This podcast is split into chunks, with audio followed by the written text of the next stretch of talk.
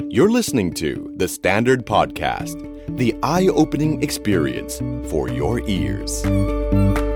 วันนี้คุณมีความสุขดีไหมครับ สวัสดีครับ ผมนิ้วกลมสราวุธเฮงสวัสดิ์ คุณกำลังฟังความสุขโดยสังเกตพอดแคสต์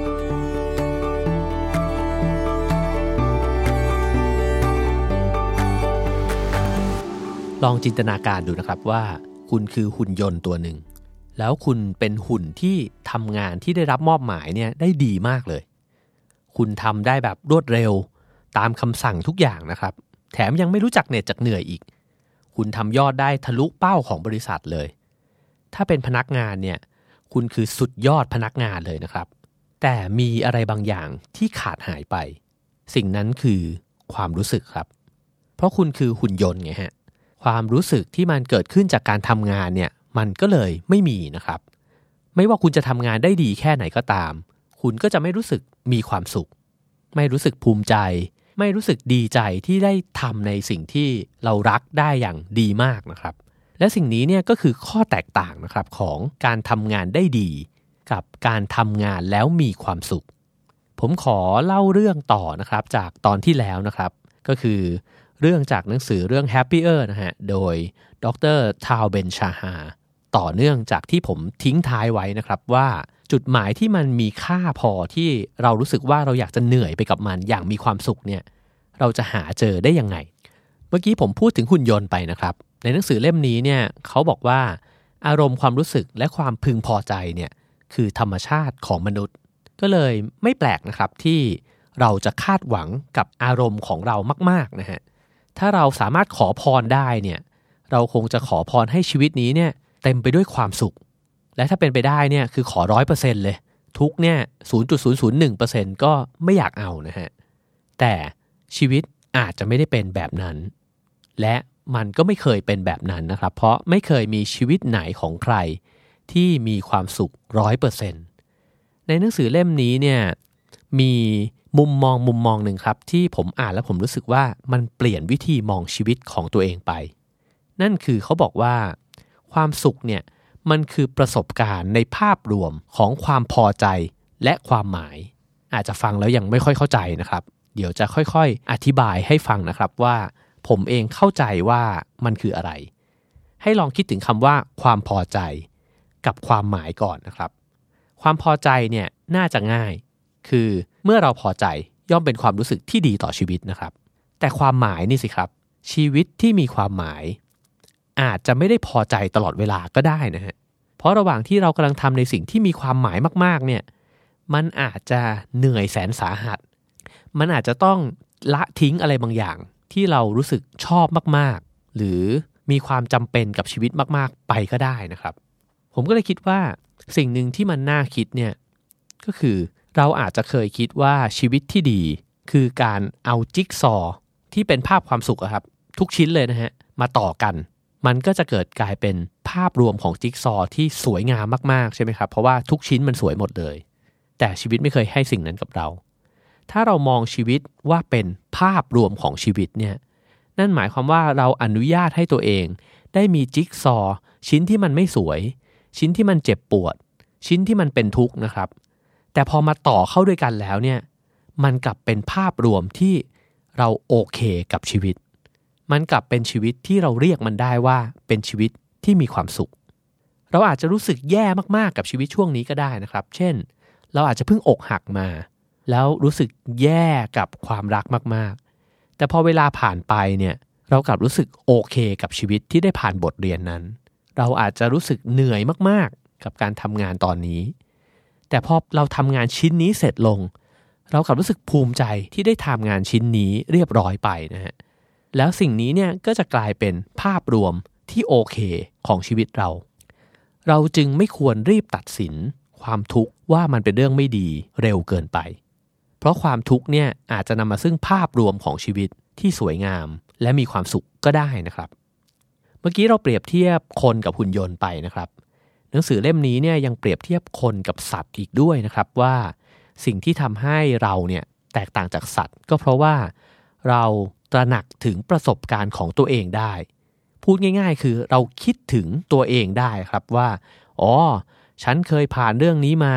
ฉันเป็นคนแบบนี้ ฉันมีความหมายแบบนี้กับโลกใบนี้ ฉันมีหน้าที่เหล่านี้กับโลกใบนี้ ซึ่งสัตว์เนี่ยโดยทั่วไปก็คงจะไม่ได้มานั่งคิดอะไรแบบนี้กัน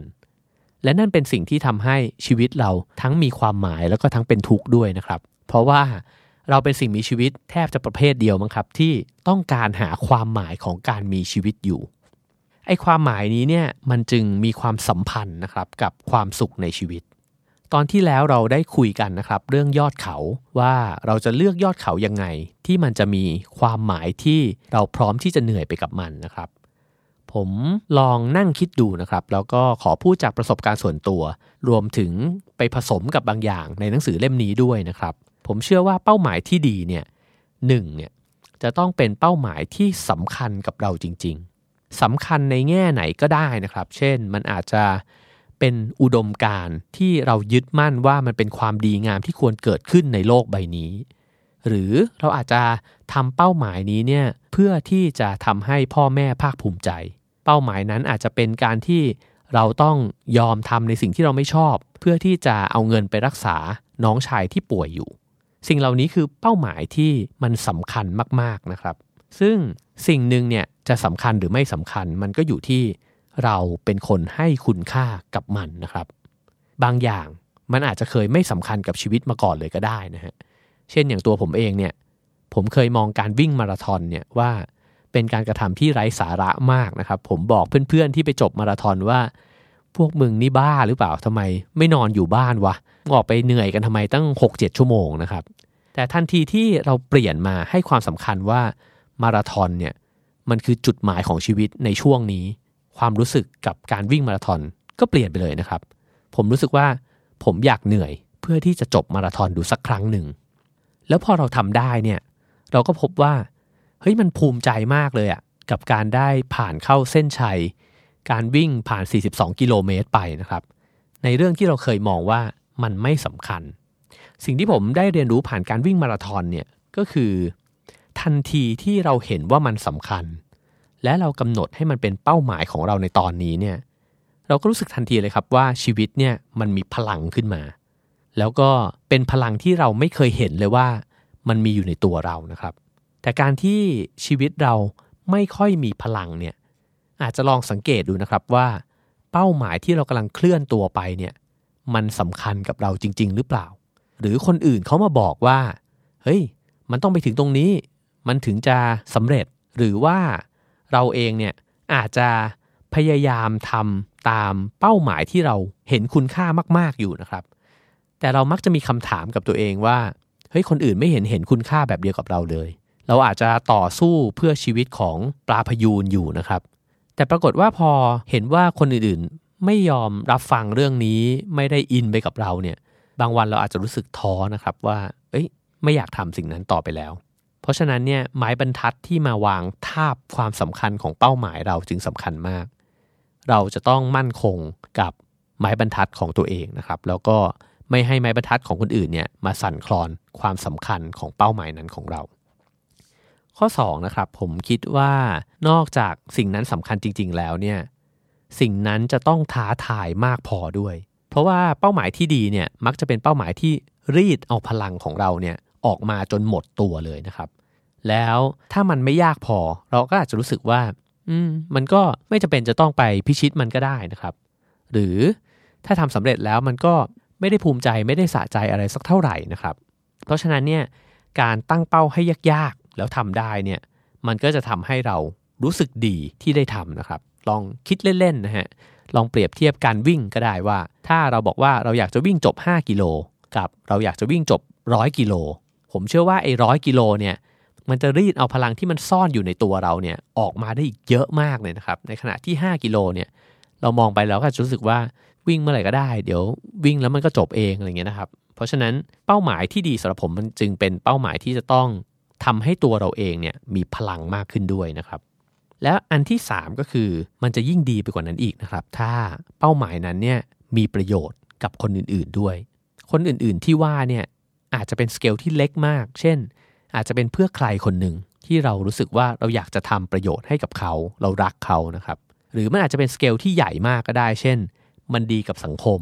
มันดีกับโลกใบนี้ แล้วถ้าเกิดว่าเรากำลังเหนื่อย ในวันใดวันหนึ่ง ระหว่างทางที่เรากำลังเดินไปสู่เป้าหมายนั้นนะครับ เราจะนึกขึ้นมาได้ว่า เราไม่ได้เดินบนทางเส้นนี้เพื่อตัวเอง แต่ว่าเราทำสิ่งนี้อยู่ เพราะว่ามันก็มีประโยชน์กับคนอื่นด้วยนะเว้ยมันก็จะทำให้เราไม่ยอมล้มเลิกง่าย ๆนะครับ การที่ทำในสิ่งที่มีความหมายกับคนอื่น มันจึงเพิ่มความหมายให้กับสิ่งที่เราทำด้วย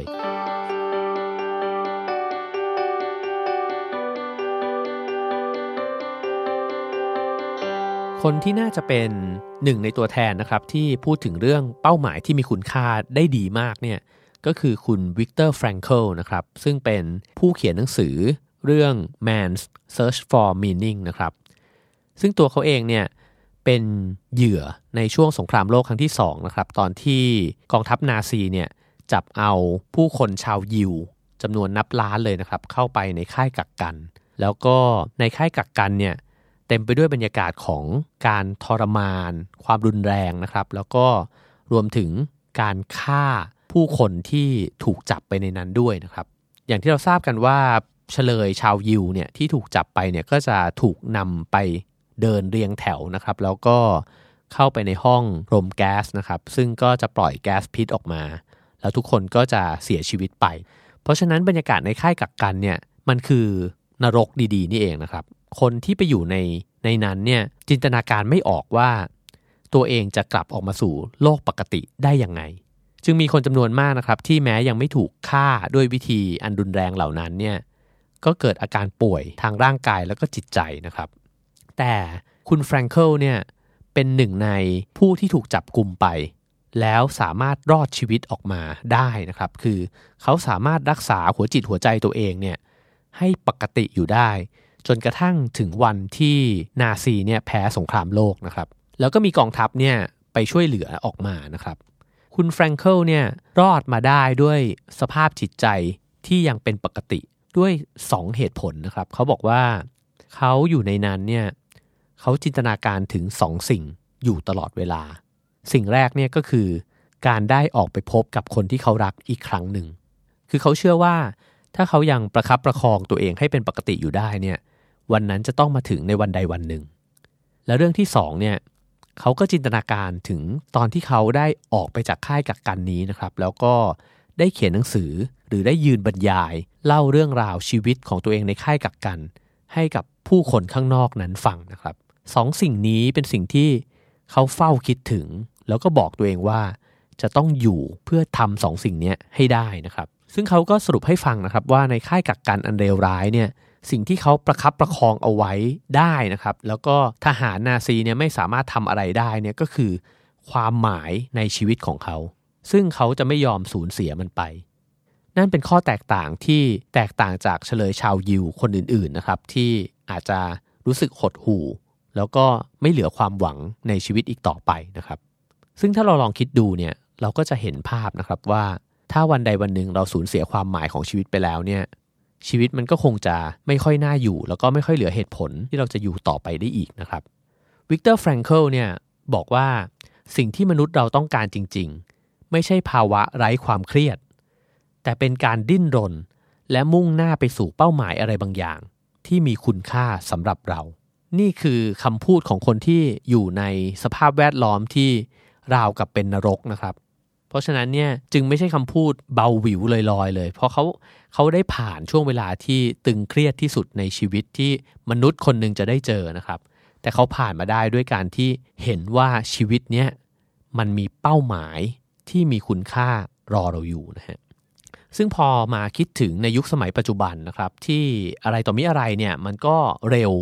แล้วก็เร่งรีบไปหมดนะครับ ผมคิดว่าสิ่งหนึ่งเนี่ยมันได้เกิดขึ้นกับวิถีชีวิตของพวกเรา นั่นก็คือ เราไม่ค่อยให้คุณค่ากับการปีนภูเขาลูกใหญ่ หรือการเดินดุ่มฝ่า ขวากหนามหรือความทุกข์ร้อนในชีวิตอีกต่อไปแล้วนะครับ คือเรามีความรู้สึกว่าจะต้องหลีกเลี่ยงความทุกข์มากขึ้นเรื่อยๆ เราไม่มองเห็นว่าความทุกข์เนี่ยมันเป็นส่วนหนึ่งของเส้นทางของชีวิตนะครับ แล้วด้วยความที่เราเสพติดความเร็วเนี่ยและความง่าย มันก็เลยทำให้เราค่อยๆ เชื่อว่าความสุขเนี่ยมันได้มาอย่างง่ายดาย โดยที่ไม่จำเป็นจะต้องเหน็ดเหนื่อยอะไร เราก็จะพบเห็นว่าเราเห็นความสุขมากมายเต็มไปหมดเลยนะครับ คุณอาจจะไปกินไอติมอร่อยๆ คุณอาจจะแต่งตัวสวยๆ ได้ดูหนังดีๆ ได้ไปเที่ยวรีสอร์ทสวยๆ อะไรแบบนี้นะฮะ สิ่งเหล่านั้นเนี่ยจะมอบความสุขให้กับชีวิต แล้วเราก็จะ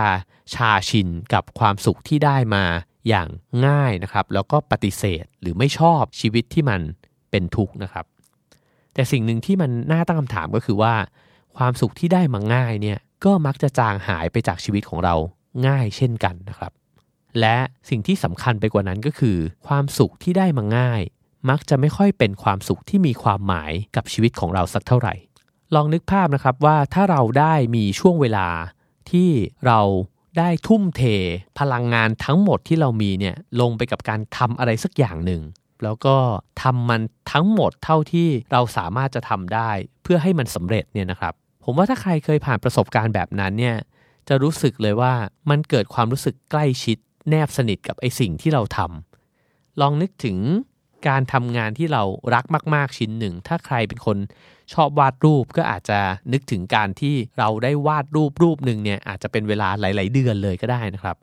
คนบางคนอาจจะแต่งเพลงเพลงเดียวเนี่ยใช้เวลาเป็นเวลาเป็นปีก็เป็นไปได้นะครับ ซึ่งสิ่งที่มันเกิดขึ้นกับการทำอะไรแบบนี้เนี่ย มันคือความรู้สึกลึกซึ้งกับสิ่งที่เราให้ใจมันนะครับ ผมว่าความรู้สึกใกล้เคียงกับเวลาที่เรารักใครสักคนแล้วเรายอมที่จะทำทุกอย่างให้นะครับ มันจะเกิดความรู้สึกผูกพัน ลึกซึ้ง แล้วก็ไม่ฉาบฉวย อย่างตัวผมเองเนี่ย ผมก็จะมีความสุขอย่างมากทุกครั้งนะครับ เวลาที่ได้เขียนหนังสือเล่มหนาๆเล่มหนึ่งจบลง คือได้เริ่มต้นตั้งแต่หน้าแรกจนถึงหน้าสุดท้าย แล้วก็ใช้เวลาเป็นเดือนๆนะครับ เพราะว่ามันต้องใช้พลังงานเวลาแล้วก็สมาธิอย่างมากเลย ระหว่างทาง ซึ่งแน่นอนว่าทุกครั้งที่นั่งลงเขียนเนี่ยมันก็เพลิดเพลินนะครับ แต่ว่าเวลาทั้งหมดที่ใช้ไปเนี่ยมันก็มีความเหน็ดเหนื่อยอยู่ในนั้นเช่นกัน ผมว่าก็คล้ายกันกับคนที่ทำงานอื่นๆนะครับ พอพูดถึงเรื่องการปีนภูเขาสูงเนี่ยผมมักจะนึกถึงหนังเรื่องหนึ่ง นั่นก็คือหนังเรื่องบอยฮูดนะครับ ซึ่งกำกับโดยคุณริชาร์ดลิงเคลเตอร์นะครับ หนังเรื่องนี้เนี่ยเล่าเรื่องการเติบโตของเด็กผู้ชายคนหนึ่ง ซึ่งใช้เวลาถ่ายทำทั้งหมด 12 ปี เป็นการแสดงโดยใช้นักแสดงกลุ่มเดิมทั้งชุดนะครับ แล้วถ่ายทำค่อยๆให้นักแสดงทั้งหมดเนี้ยเติบโตขึ้นมาตามชีวิตจริง แล้วก็เก็บภาพเหล่านี้เนี่ยให้เหมือนตัวละครเนี้ยเติบโตขึ้นมาจริง ๆ นะครับ ใช้เวลาทั้งหมด 12 ปี ซึ่งหนังเสร็จออกมาเนี่ยตัดออกมาก็กลายเป็นหนัง 2 ชั่วโมง เหมือนหนังทั่วไปที่ถ่ายทำกันแค่ไม่กี่เดือนนะครับ ถามว่าเวลาหนังเสร็จออกมาผู้คนชื่นชมไหมก็ชื่นชม แต่คำชื่นชมนั้นมันก็จบลงไป ก็เหมือนกับหนังเรื่องอื่นๆนะครับหรืออาจจะเปรียบเทียบให้แสบสันกว่านั้นอีกก็ได้คือ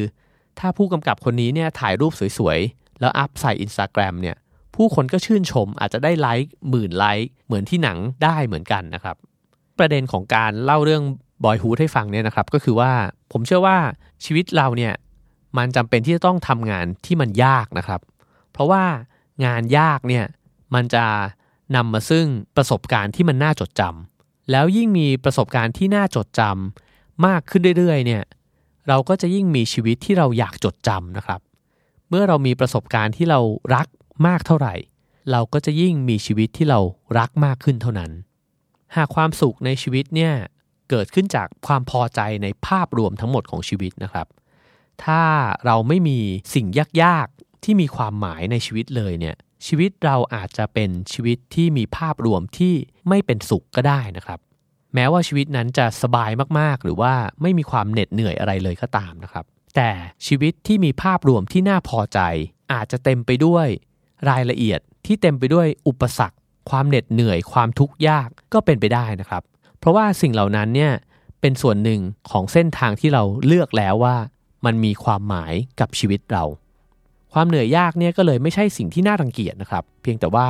เราต้องใช้มันไปกับสิ่งที่มีความหมายกับตัวเราจริง ๆ ผมก็เลยคิดครับว่า ก่อนที่จะปีนเขาทุกลูกเนี่ยนะครับ ซึ่งมันก็เหนื่อยทั้งนั้นนะครับ เราควรจะถามตัวเองเสมอว่า ภูเขาลูกที่อยู่ตรงหน้าเราเนี่ยเป็นภูเขาที่มีความหมายคุ้มค่า ที่จะเหนื่อยจริง ๆ ใช่หรือเปล่า ขอให้ทุกคนมีความสุขครับ The Standard Podcast Eye opening for your ears.